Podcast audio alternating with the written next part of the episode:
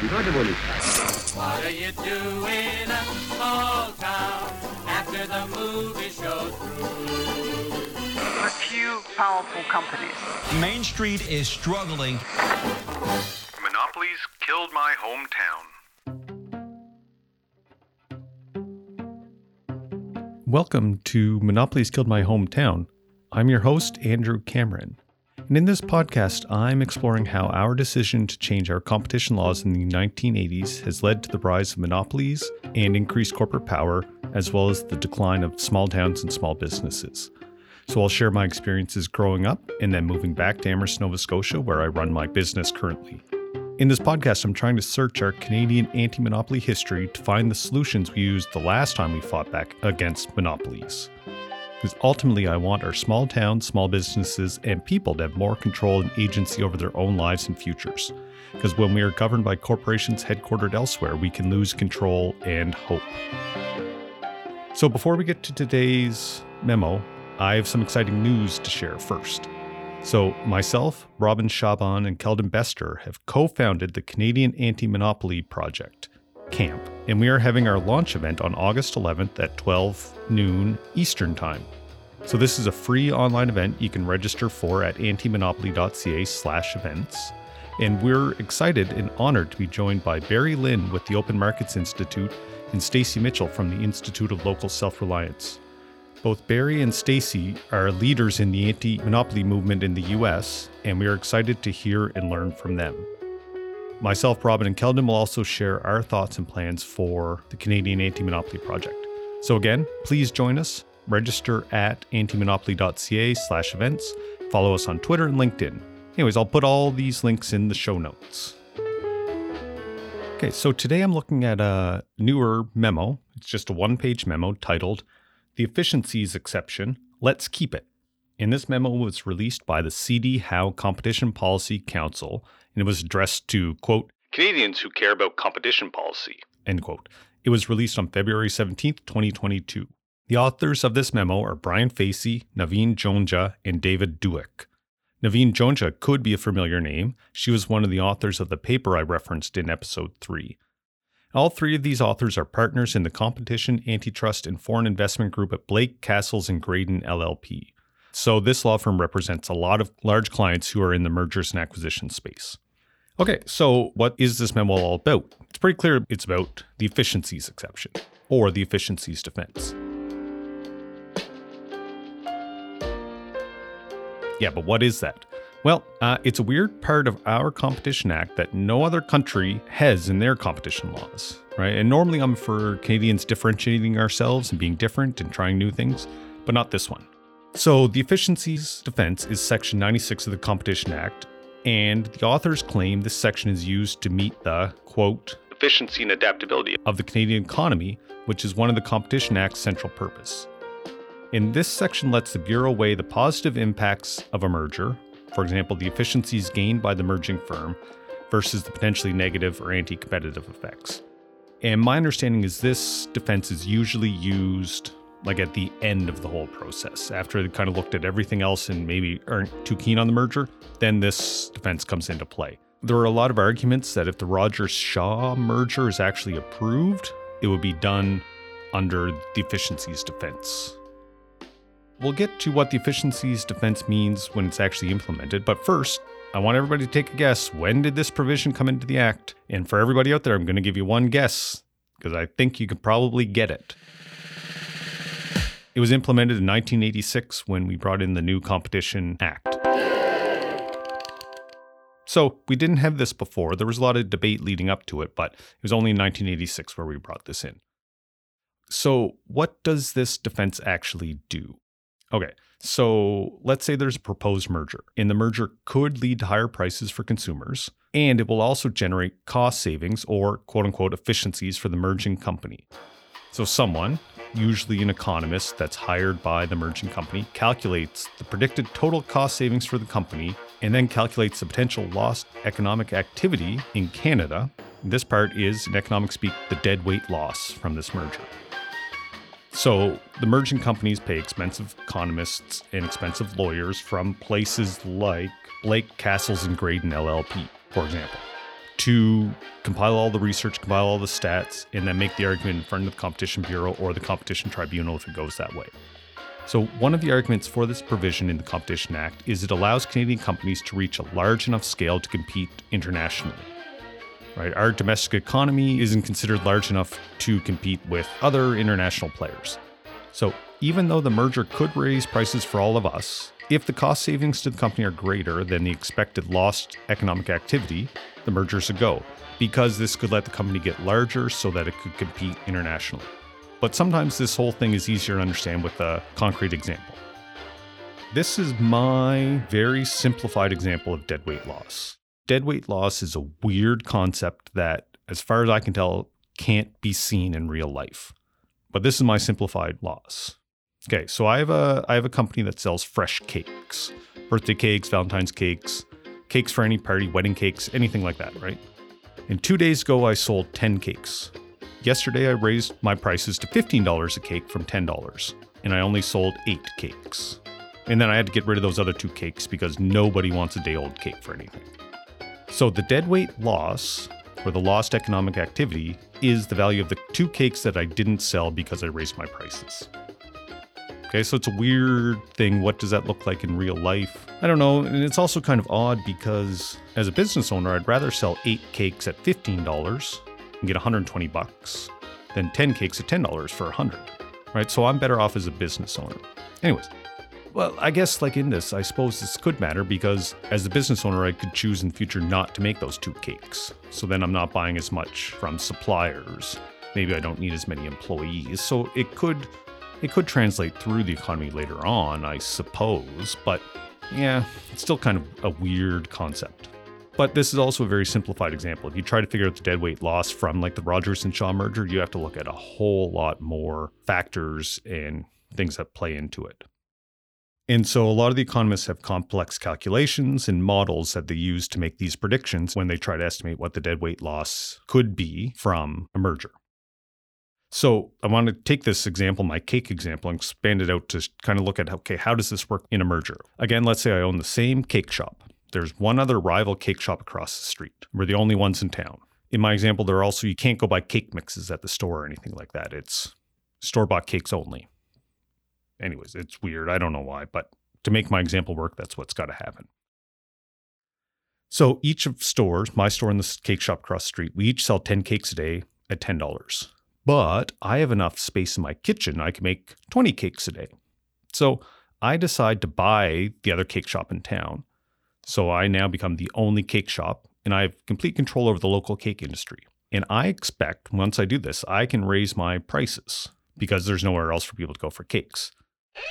I can also close the other store to make me a more quote unquote efficient organization.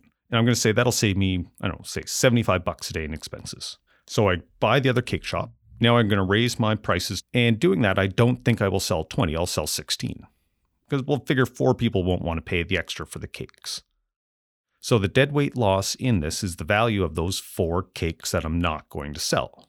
So I think four times 15, so 60 bucks.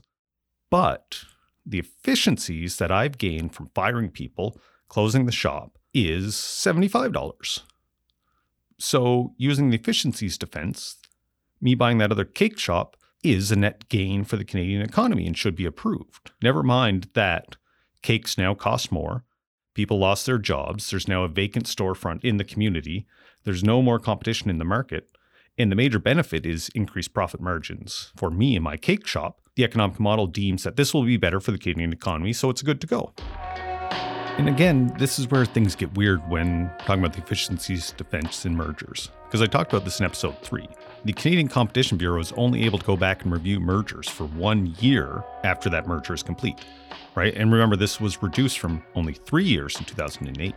So basically, people come in and make this argument that they will gain these efficiencies, but we do not have the ability to go back and check to see if these efficiencies were actually achieved.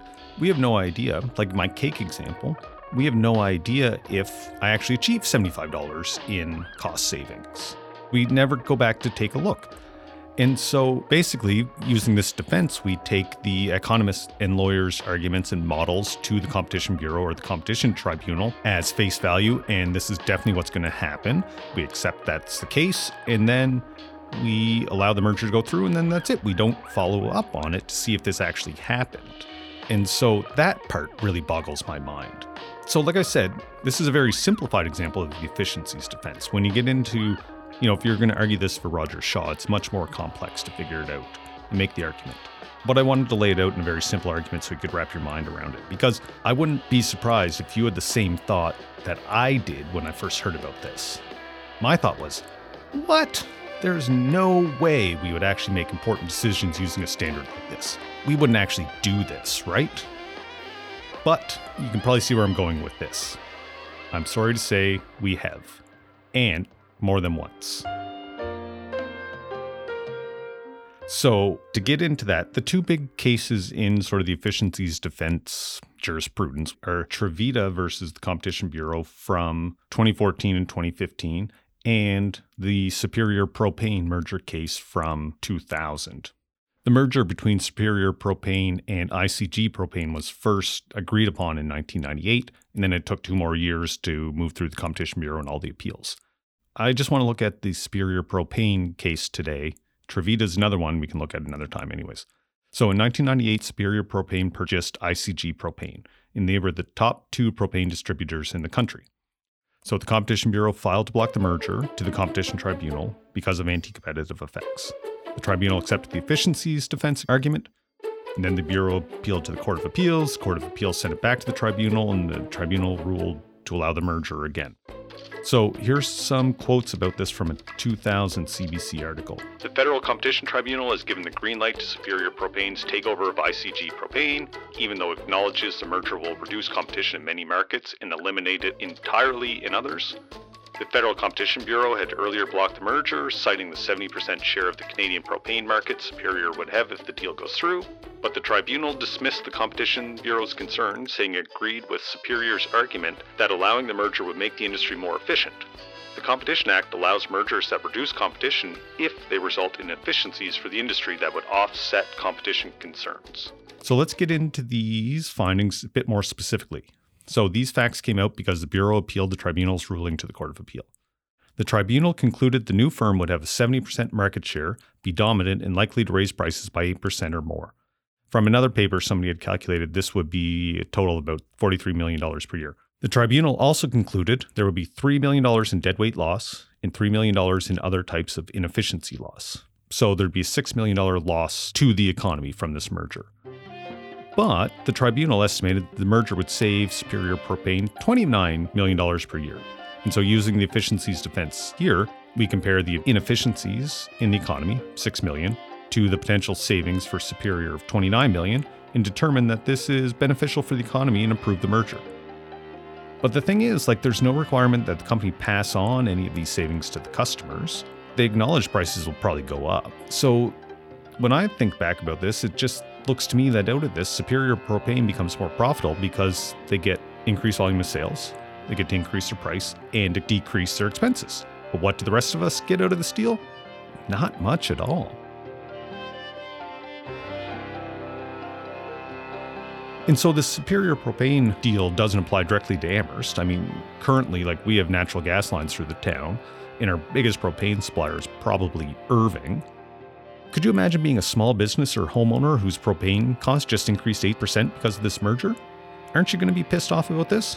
I mean, you didn't do anything to deserve this exploitive cost increase. And how are you going to feel if you complain about this and an economist justifies that the merger is better for the Canadian economy? Aren't you going to be confused? I mean, we're all part of the Canadian economy, but it's not better for me. Like, who is this better for? Who in the Canadian economy is actually benefiting from this merger? And I've said this in a previous episode as well, but I mean, for me, I don't interact with the Canadian economy. I interact with my local and regional economy. And then my local and regional economy adds up with all the other local and regional economies to build the Canadian economy. And I care a whole lot more about my local economy and myself than a nebulous quote unquote Canadian economy. Okay, I want to pause for a second and just talk about the discipline of economics and economists. So, Jim Stanford is an economist and director at the Center for Future Work.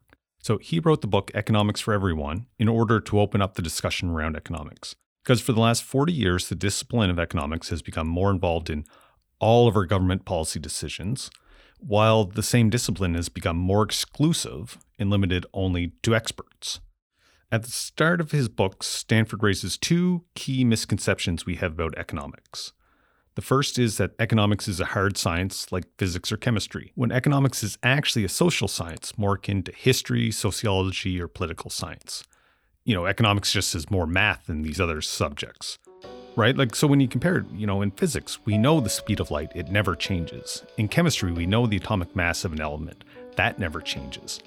And because we have these constants, we can make concrete future projections. I mean, when I think about it, this is how we were able to launch the Juno probe in 2011 and that it entered Jupiter's orbit in 2016. To send something that far and make it arrive at the exact moment the planet's close by five years later, you need to know exactly what's going to happen. But in economics, we don't know exactly what will happen based on any change now, right? You can go look on and read the current debate on rising interest rates to show that we do not have a hard and fast rule for what will happen when we raise interest rates. Same as like the efficiencies defense. We don't have a hard and fast rule that says if we do this, we will save that much money. It just doesn't exist. So any prediction is based on assumptions and calculations and kind of what's put into them, what information is included and what information is not. The second misconception that Stanford brings up is that economics is non political and that it's neutral. In this case, the math may be neutral, but all the assumptions that are used in the models or the decisions made from these models are all political. So, for example, there's a debate coming out of the US on inflation. Some prominent economists are making the argument that we need to increase unemployment to bring inflation down. So, basically, the political argument they're making is that I think it's like we got to increase unemployment to 10%. So they're basically saying 6 to 7% more of people in the country have to lose their jobs in order to bring inflation down. And when you phrase it that way, that is absolutely a political statement. And when I say political statement, what I mean in this case is that I think it's showing what we value as a country and as a community. And in that statement before, we value bringing inflation down more than people having jobs. But if you're a person who loses their job, you're going to value your job more than inflation. So all of these discussions, all these things are political. And to me, the policy decisions on how we spend money show us our values as a country and as a community. And so to me, the debate over our community values is all political. And that's a good thing.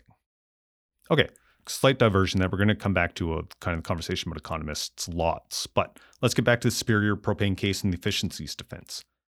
So Stanford's first point is that economics is not a hard science. In this case, when the economists argued, saying there's going to be $29 million in cost savings, they were arguing hypothetical cost savings. They were making a best guess. We have no idea specifically exactly what savings they will actually achieve. We don't know.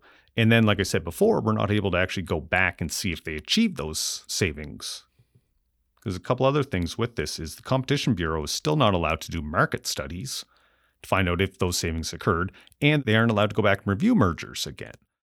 So the economists came in, made a prediction, and we have no idea if that prediction came true or not, but we made a decision that impacted all of us based on that prediction. And in this, the prediction that was made in the superior case is only as good as what was included or what was not included. The competition tribunal did not include the excess costs to consumers in this calculation. But in a paper titled The Canadian Competition Tribunal Gets It Wrong by Alan Fisher, Robert Lande, and Stephen Ross, they argue that the $43 million, quote unquote, transferred from consumers to the merging firm as a result of higher prices should have been included in the inefficiencies lost to the economy. So if that $43 million was included, there were $6 million of other losses. So it's $49 million in, we'll say, inefficient allocation of whatever economics versus potential savings of $29 million. So if that 43 was included in the calculation, then the merger wouldn't be approved because it's not more beneficial for the whole Canadian economy. Whether you include that or not is also a political decision because this decision by the Competition Tribunal is a statement of our values and what is important to Canadians and our communities. So, in making this judgment, the tribunal decided that it is more important for some hypothetical or predicted efficiency gains for the Canadian economy, even though regular people, small business owners, small towns will have their costs increase. So again, we are placing the corporate profits over the welfare of individual people, small towns, and small communities. So, what can we do about this? Well, first, I think we can push to have the efficiencies defense removed completely from the Competition Act when the review comes up this year. When that happens, we're all going to have to contact our MPs and our senators to let them know that we want this gone. Second, start to apply Jim Stanford's rules about economics in your life. You know, when experts make broad statements about economic benefits, try to clarify who that actually benefits. Or when economists make predictions with 100% certainty, ask about the assumptions they made, or at least question why are they so certain about this prediction. And finally, register for the Canadian Anti-Monopoly launch event on August 11th at 12 p.m. Eastern. Again, go to antimonopoly.ca/events. I hope to see you there. Thank you very much for listening to this episode. Please subscribe in your favorite podcast app, and I'll be back in a couple weeks with another show. Take care, everyone. What are you doing in a small town after the movie show's through?